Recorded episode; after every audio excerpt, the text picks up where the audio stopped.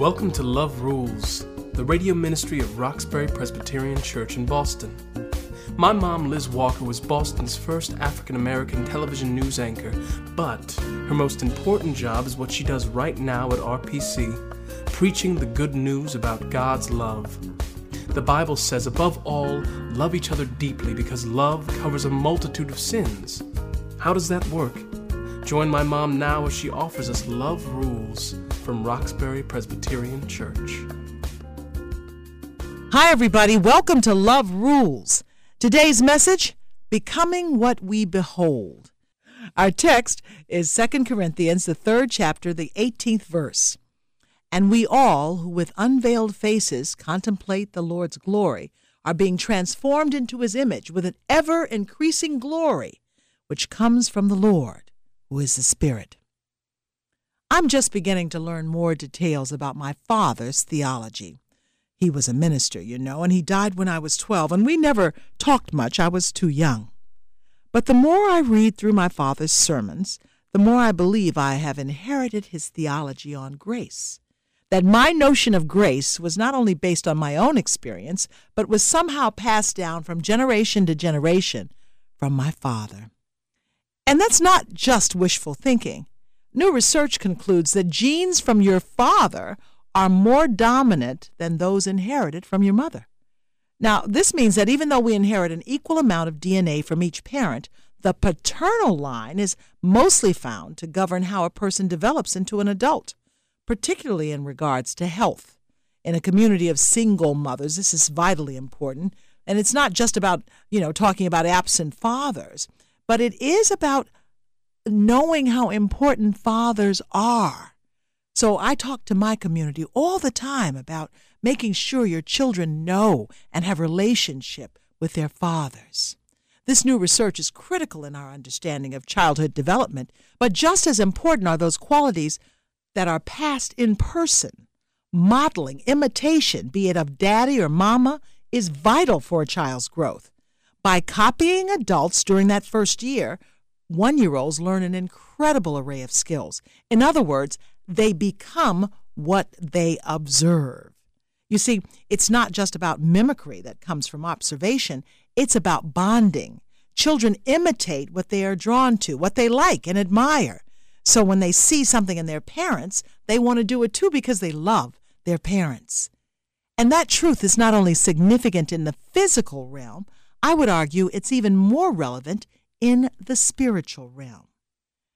That is what this portion of the Apostle Paul's second letter to the Corinthians is all about. We all, who with unveiled faces contemplate the Lord's glory, are being transformed into his image with ever increasing glory, which comes from the Lord, who is the Spirit. Just as a child becomes what he's exposed to, what he is drawn to, the Apostle Paul teaches that we become what we behold in God. Now, let me put this in context. There are many problems in the Corinthian church. There's some moral issues and some petty divisions. And if that's not bad enough, Paul also has to defend his own ministry against some false teachers. So, in this letter, the apostle reviews who he serves and, most importantly, the power of the one he serves. It is by God's power through Jesus Christ that we are saved, and by God's power, the Holy Spirit, that we will ultimately be transformed into perfection. To make his point, Paul references Moses, who had to put a veil on his face when he saw God. Jesus Christ, of course, removed that veil, and without it, we as believers are now free ourselves to reflect more and more of God's glory. Now, what is God's glory? Well, it's hard to describe, but essentially it is all that makes God good. I love that. It's His holiness, His grace, His love, His perfection, His beauty. What we are talking about here is a gift from God through Jesus Christ. The most important part of our spiritual growth comes from God through Jesus Christ. All of us with unveiled faces, seeing the glory of the Lord as though reflected in a mirror, are being transformed into that same image from one degree of glory to another, for this comes from the Lord, the Spirit. That's the NRSV version. But there is also that part for which we are responsible, And it's not just about memorizing this scripture or understanding more verses. It's that growing relationship that I like to talk about every day, stepping deeper into the spirit filled life of God, turning more away from sin and more toward God. We spend a lot of time at my church on spiritual growth. It's not enough to be content with knowing about God. We know the story, we know the scriptures, but we don't necessarily focus on getting to know God which means we, we want to learn more about how to reflect God's light, God's goodness. We want to be closer and tighter with God. It's receiving more and more the pleasure of God's company. Theologian John Piper writes in his book, The Pleasures of God, what the world and the church need today more than anything else is to know and love God, the great, glorious, sovereign, happy God of the Bible. That's what got me when I read this text or when I read this uh, book it was the notion of God as being happy. When was the last time you heard someone describe God as happy? Uh, now, I'm not trying to limit God to one characteristic. God is way bigger than that. But I love the idea of happy, this divine love of which we speak and sing, of which our faith hinges, this love that will not let us go must come out of something so beyond good, so beyond wonderful in, in our terms or in our context, so beyond any kind of, of description that we can come up with, that it's amazing. Think of every word you can use to describe God, the giver of every good and perfect gift. That's what we long for. That's what we desire more of. And so this this idea of a happy God, oh my goodness, that's what I want. I want to be near a God of not just power and might, a God who is happy. Now, that sounds a little corny, but that's the, the goodness of God. I'm so glad you're with us today. Here's a special invitation. Roxbury Presbyterian Church is marking 130 years of worshiping God and serving His people and we want you to help us celebrate. Thursday, September 29th at Moseley's on the Charles in Dedham. For ticket information, log on to rpcat130.org. That's rpcat130.org. We'll see you September 29th. You know, I talk about a, a happy God, and, and I know that that could, you know, have some people doubting it, but I really suggest you read John Piper because he does speak a lot about uh, this pleasure giving God. The reason sin appeals to us is that it offers us short term pleasure. That's why we like chocolate, alcohol. You know, most of your addictions are based on some kind of pleasure. Uh, the Bible calls it a pleasure of the season and gives us the example of Moses, who could have stayed in Pharaoh's court and enjoyed that kind of pleasure. But Moses knew his people needed something more. He needed something more, and he was drawn to something more. God had placed eternity in his heart.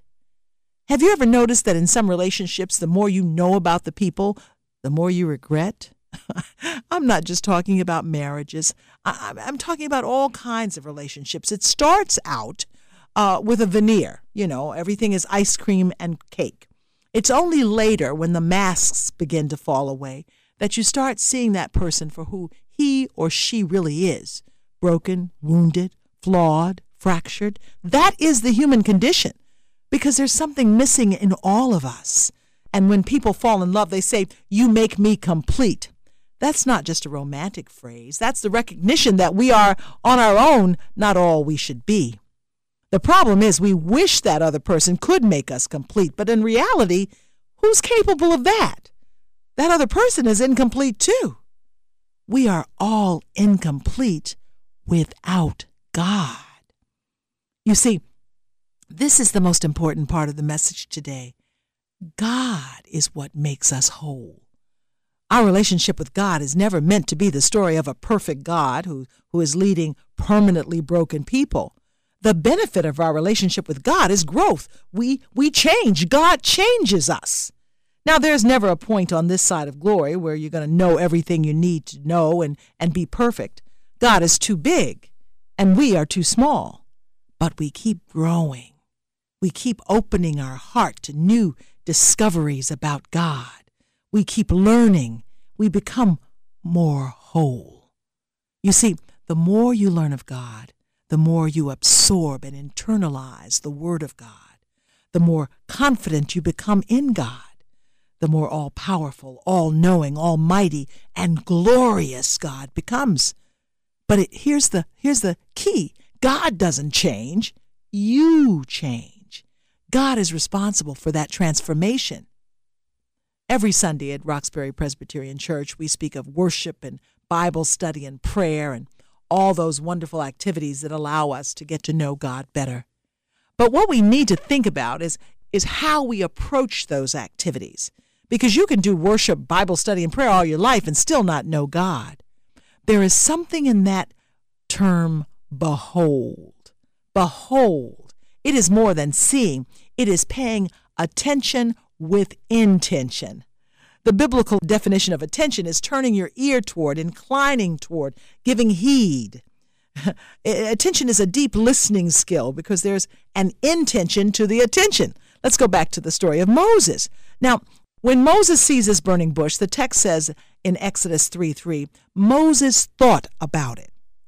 Thinking means that he sees this burning bush and he ponders it, he considers it, he pays attention with intention. This was a deeper process. It wasn't just a matter of, of seeing with his eye. He, he had his heart engaged in this. Exodus 3 4, when the Lord saw that Moses had given this attention to the bush, God spoke. So Moses not only paid attention, he was intentional in seeking God and rewarded for that attention and intention. It's the determination to do something. It's stretching or even bending your mind in a specific direction with purpose. There is a discipline to attention. You have to be intentional about it. I know this is all getting caught up in words, but be intentional about your attention. You're not just hanging around, you're focused deeply on God. I would call it even reckless abandon to God, surrendering everything.